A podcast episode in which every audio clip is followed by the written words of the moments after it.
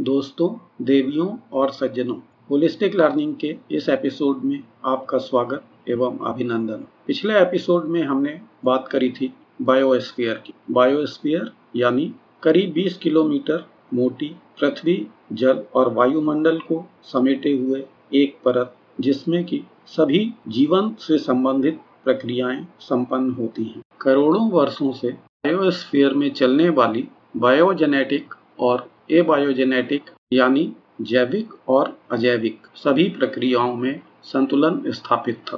तो सभ्यताओं के विकास के साथ ही इसमें एक आयाम और जुड़ गया, जिसे हम टेक्नोजेनेटिक कह सकते हैं, यानी तकनीकी आयाम या तकनीकी पहलू। बढ़ती हुई जनसंख्या और टेक्नोलॉजी के प्रयोग ने बायोस्फीयर के संतुलन को संकट में ला दिया है। पृथ्वी के सभी संसाधनों पर चाहे रिन्यूएबल हो या नॉन रिन्यूएबल बहुत अधिक दबाव पड़ चुका है। जल, जो आज तक एक सर्वसुलभ संसाधन था, उसकी भी उपलब्धता संकट में आ चुकी है। औद्योगिक और घरेलू कचरा भी धीरे धीरे विकराल समस्या का रूप लेते जा रहे हैं। पृथ्वी की जनसंख्या पिछले 200 सालों में बहुत तेज़ी से बढ़ी है, जहाँ साल 1900 में पृथ्वी पर कुल जनसंख्या 2 बिलियंस थी। आज यह जनसंख्या बढ़कर करीब आठ बिलियन हो चुकी है। पर्यावरण से संबंधित सभी समस्याओं, जैसे कि डिफॉरेस्टेशन वेस्ट मैनेजमेंट पॉल्यूशन या जलवायु परिवर्तन, इन सबके मूल में या सबसे मुख्य कारण इतनी अधिक जनसंख्या का बढ़ना ही है। जनसंख्या बढ़ने के साथ ही भौतिक प्रगति के कारण लोगों के जीवन शैली में बहुत अधिक बदलाव आया है। और यह बदलाव प्राकृतिक संसाधनों के अत्यधिक उपयोग को बढ़ाता है। आज यह सोचने की आवश्यकता है कि प्रकृति के संसाधनों का किस हद तक और किस तरह से प्रयोग करा जाए, जिससे कि प्रकृति अपने संतुलन को बनाए रख सके। प्राकृतिक संसाधनों के इस प्रकार से सावधानी पूर्वक इस्तेमाल किए जाने को, जिसमें कि पर्यावरण भी प्रदूषित ना हो और संसाधनों का भविष्य के लिए भी संरक्षण हो सके, उसको सस्टेनेबल डेवलपमेंट कहते हैं। संसाधनों का यह संकट किस प्रकार जनसंख्या के विस्तार और बदलती जीवन पद्धति के कारण हुआ, इसको थोड़ा और अच्छी तरीके से समझते हैं। ज़्यादा जनसंख्या का अर्थ है कि मनुष्यों के रहने, भोजन और उपभोग की अन्य वस्तुओं के लिए ज़्यादा से ज़्यादा उद्योग इन सब के लिए अधिक से अधिक जगह या स्पेस चाहिए। यह स्पेस जंगलों के कटने से ही उपलब्ध होता है। अधिक भोजन के लिए, खेती के लिए अधिक ज़मीन चाहिए, उसके लिए जंगल काटे जाते हैं। अधिक उपभोग की वस्तुओं के लिए नई नई फैक्ट्रियाँ या उद्योग लगाए जाते हैं, जिनके लिए खनिजों की आवश्यकता होती है, जिसके लिए माइनिंग करी जाती है। इसके अतिरिक्त भोजन के ही लिए बड़े बड़े पशुपालन फार्म खोले जाते हैं। समुद्र में मछलियाँ पकड़ी जाती हैं और यह गतिविधियाँ इस हद तक बढ़ गई हैं कि मछलियों की कई प्रजातियाँ समाप्त होने के नज़दीक पहुँच गई हैं। जानवरों का अवैध शिकार भी कुछ प्रजातियों के लिए तो जैसे कि बाघ और गैंडे, यानी कि राइनोज के लिए बहुत बड़ा संकट बन चुकी है। धरती पर उपलब्ध संसाधनों में सबसे पहले बात करते हैं खेती की या एग्रीकल्चर की। रहने योग्य भूमि का करीब 50 प्रतिशत खेती के काम में इस्तेमाल होता है और यह एग्रीकल्चर या खेती करीब करीब 80 परसेंट मैमल्स और पक्षियों की प्रजाति के लिए मुख्य खतरा है। मांस और दूसरे डेयरी प्रोडक्ट्स के लिए करा जाने वाला लाइव स्टॉक फ़ार्मिंग या पशुपालन ग्रीन हाउस गैसेस का बहुत बड़ा सोर्स है। खेती में इस्तेमाल करे जाने वाले फर्टिलाइजर्स और कीटनाशक न केवल मिट्टी को प्रदूषित करते हैं,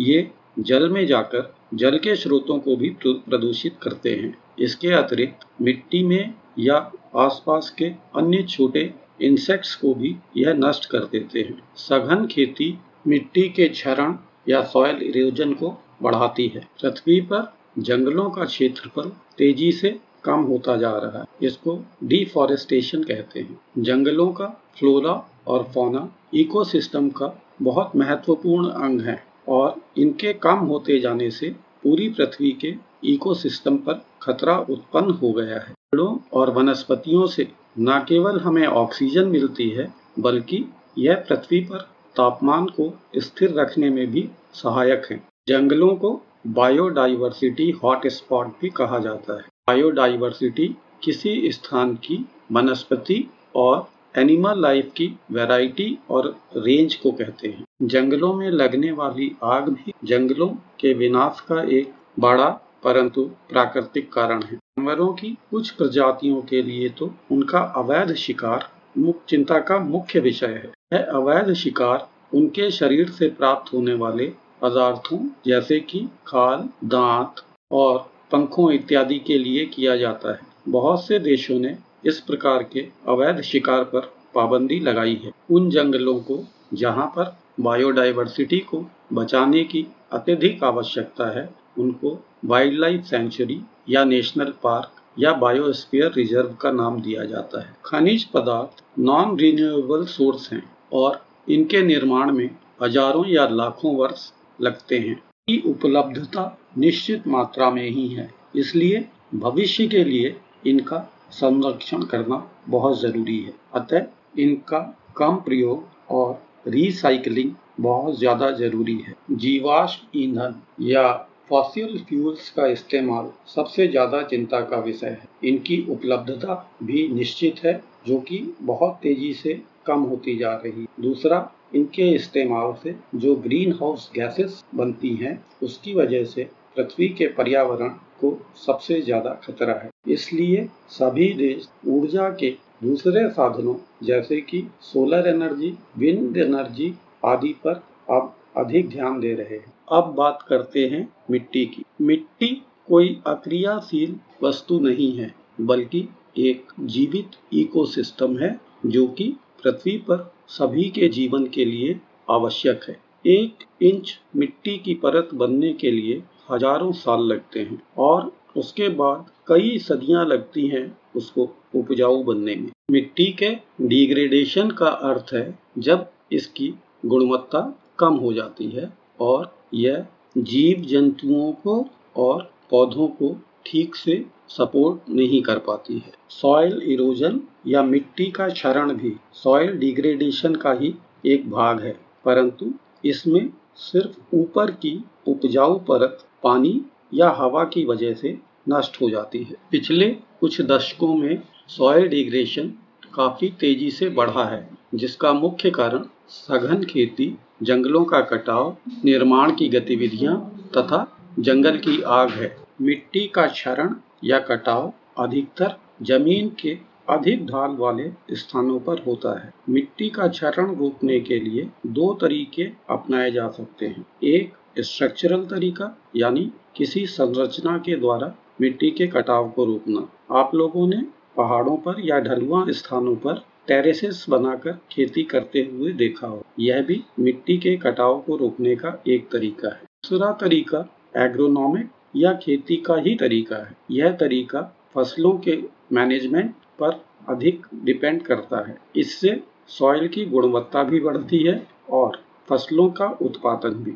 धरती के बाद दूसरा प्रमुख संसाधन पानी या जल है। यह हम पहले ही बता चुके हैं कि पृथ्वी पर कुल उपलब्ध जल की मात्रा निश्चित है। हम यह भी जानते हैं कि पृथ्वी पर उपलब्ध जल का सिर्फ़ 2.5 परसेंट ही फ्रेश या पीने योग्य जल है। और इस 2.5 परसेंट में से भी अधिकांश जल ध्रुवीय प्रदेशों के आइस शीट्स में अथवा ग्लेशियर्स में स्थित है। सिर्फ़ 0.007 परसेंट फ्रेश वाटर ही मनुष्य के उपयोग के लिए उपलब्ध है। इतनी कम मात्रा भी पृथ्वी की पूरी जनसंख्या के लिए सफिशियंट है। परंतु इसकी उपलब्धता में स्थान और मौसम के अनुसार बहुत अधिक परिवर्तन होता रहता है। बढ़ती हुई जनसंख्या और बदलती हुई जीवन पद्धति के साथ ही प्रदूषण ने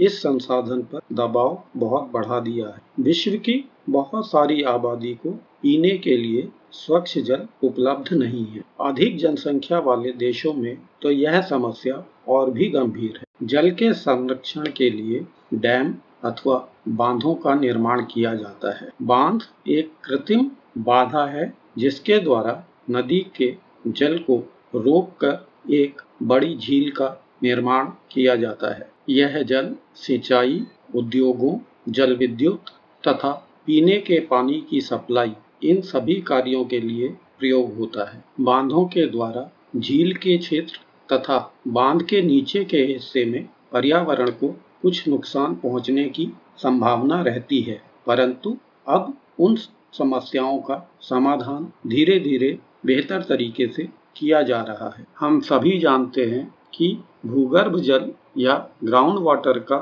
स्तर भी बहुत तेज़ी से गिरता जा रहा है। सघन आबादी वाले क्षेत्रों में तो यह समस्या काफ़ी बढ़ गई। रेन वाटर हार्वेस्टिंग इसके लिए एक अच्छा उपाय है। रेन वाटर हार्वेस्टिंग का मतलब है वर्षा के जल का अनुरक्षण। इसमें वर्षा के समय बहने वाले पानी को इकट्ठा कर कर बोर होल्स के द्वारा ज़मीन में अवशोषित यानी एब्जॉर्ब होने के लिए डाल दिया जाता है। जल का प्रदूषण भी पीने योग्य जल की उपलब्धता में एक बड़ी बाधा है। जल प्रदूषण के तीन मुख्य कारण हैं। पहला, खेती। दूसरा, शहरीकरण।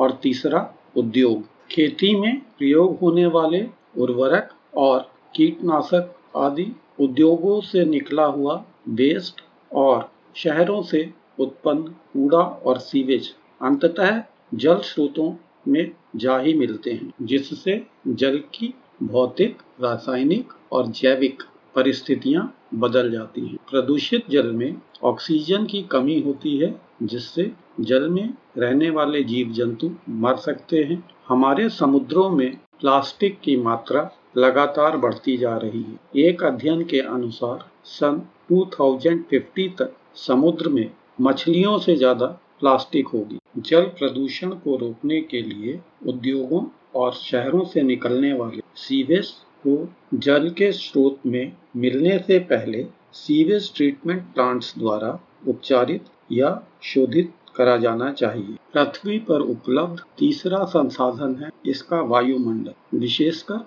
वायुमंडल का वो हिस्सा जो बायोस्फीयर में शामिल है, जिसमें कि सभी जीवन की गतिविधियाँ संपन्न होती आपने क्लाइमेट चेंज और ग्लोबल वार्मिंग यह दो शब्द अवश्य सुने होंगे। यह दोनों आमतौर पर एक दूसरे के समानार्थी शब्द समझे जाते हैं, परंतु इनमें थोड़ा सा अंतर है। क्लाइमेट चेंज मनुष्य की गतिविधियों तथा प्राकृतिक गतिविधियों दोनों से होता है, जबकि ग्लोबल वार्मिंग मनुष्य की गतिविधियों से उत्पन्न होने वाली समस्या से ही संबंधित है। क्लाइमेट चेंज का प्राकृतिक कारण पृथ्वी की कक्षा में परिवर्तन तथा इसकी धुरी का समय के अनुसार चेंज होना इन दोनों के कारण ग्लेशियर और इंटर ग्लेशियल पीरियड्स की बार बार पुनरावृत्ति होती रहती इंटर ग्लेशियल पीरियड की साइकिल वैज्ञानिकों के अनुसार करीब एक लाख वर्ष है। इस समय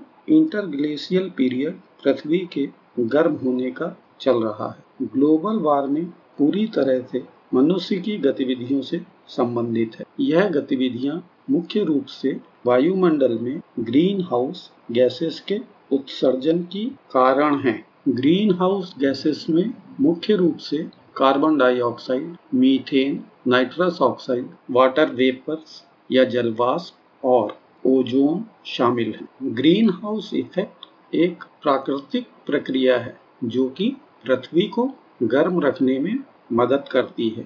ग्रीन हाउस गैसें पृथ्वी से उत्सर्जित होने वाली इंफ्रारेड तरंगों को या हीट को अपने में सोख लेती हैं और जिस समय पृथ्वी का तापमान गिरता है, तब यह ऊष्मा इंफ्रारेड तरंगों के रूप में ही वापस पृथ्वी पर आती है। इस प्रकार पृथ्वी बहुत अधिक ठंडी या बहुत अधिक गर्म नहीं हो पाती है। कुल मिलाकर ये समझें कि ये ग्रीन हाउस गैसें एक तरह से पृथ्वी के चारों ओर एक लिहाफ या कंबल का काम करती हैं। वायुमंडल में इन ग्रीन हाउस गैसों की कुल मात्रा 0.03 परसेंट से भी कम है, परंतु इनमें थोड़ा सा भी परिवर्तन पृथ्वी की जलवायु और इसके जनजीवन को बहुत अधिक प्रभावित करता है। वैज्ञानिकों का अनुमान है कि ईयर 2050 तक पृथ्वी का तापमान 1.5 डिग्री सेंटीग्रेड बढ़ जाएगा। इतने बदलाव से ही ध्रुवीय प्रदेशों की बर्फ़ का पिघलना, समुद्र स्तर का बढ़ना, भीषण बाढ़ और सूखे जैसी घटनाएँ बहुत अधिक बढ़ जाएँगी। सबसे अधिक नुकसान तो पूरी बायोडाइवर्सिटी और इकोसिस्टम का होगा, जिसकी की अपूर्णीय क्षति होगी।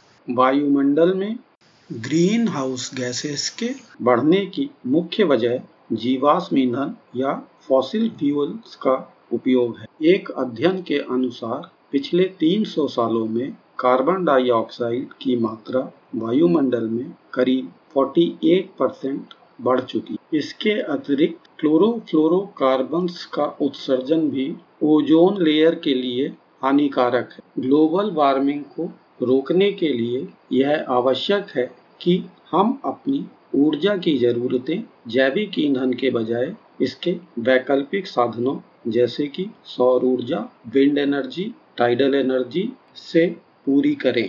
अंत में बात करते हैं पूरी तरह से मनुष्यों द्वारा निर्मित समस्या की, और वो समस्या है कचरा या वेस्ट मनुष्यों की बदलती हुई जीवन शैली या तथा कथित डेवलपमेंट के कारण कचरे के ढेर लगते जा रहे हैं और यह समस्या विकराल रूप ले चुकी है। कचरा प्रबंधन या सॉलिड वेस्ट मैनेजमेंट का उद्देश्य है कि इस कचरे से वातावरण में किसी प्रकार का प्रदूषण पैदा ना हो। इसमें मुख्य तौर से छह चरण इन्वॉल्व हैं। पहला, कचरे को अलग करना। दूसरा, इसका इकट्ठा करना। तीसरा, इसका ट्रांसपोर्ट चौथा, इसका उपचार या ट्रीटमेंट पांचवा, इसकी प्रोसेसिंग या रिसाइकलिंग और छठा, इसका निस्तारण या डिस्पोजल कचरे को या वेस्ट को मुख्य रूप से दो भागों में बांट सकते हैं, जैविक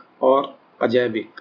जैविक मतलब वो वेस्ट जो पृथ्वी से आया और अजैविक का मतलब है वो वेस्ट जो उद्योगों से आया है। इनके प्रबंधन को आसान शब्दों में समझें तो वो यह है कि जो चीज़ पृथ्वी से आई है, उसे वापस पृथ्वी में पहुँच जाना चाहिए, जहाँ कंपोस्टिंग के द्वारा यह उपयोगी पदार्थ यानी कि मेन्योर्स या फर्टिलाइज़र में कन्वर्ट हो सकते हैं। अजैविक कचरे को वापस फैक्ट्रियों में रिसाइकलिंग के लिए भेजा जा सकता है, परंतु इसके लिए आवश्यक है कि इन दोनों कचड़ों को पारिवारिक या व्यक्तिगत स्तर पर शुरू में ही अलग कर लिया जाए। एक बार यदि ये आपस में मिल जाते हैं तो इनको अलग अलग करना मुश्किल है।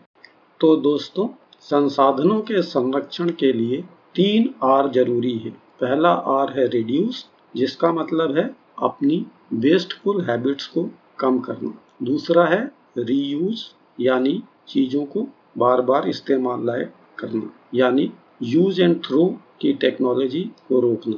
तीसरा है रिसाइकिल जिसमें कि कचरे को या वेस्टफुल चीज़ों को वापस यूजफुल चीज़ों में बदला जा सकता है। संसाधनों को संरक्षित करने की आवश्यकता है, परंतु समस्या का मूल कारण तो बढ़ती हुई जनसंख्या और अत्यधिक उपभोग करने की जीवन शैली ही है। वैज्ञानिक ई ओ विल्सन जिन्हें की सोशियो बायोलॉजी और बायोडाइवर्सिटी का पितामह समझा जाता है, उनके अनुसार बढ़ती जनसंख्या और उपभोक्तावाद पृथ्वी पर आधी से ज़्यादा प्रजातियों को इसी शताब्दी में विलुप्त कर देगा।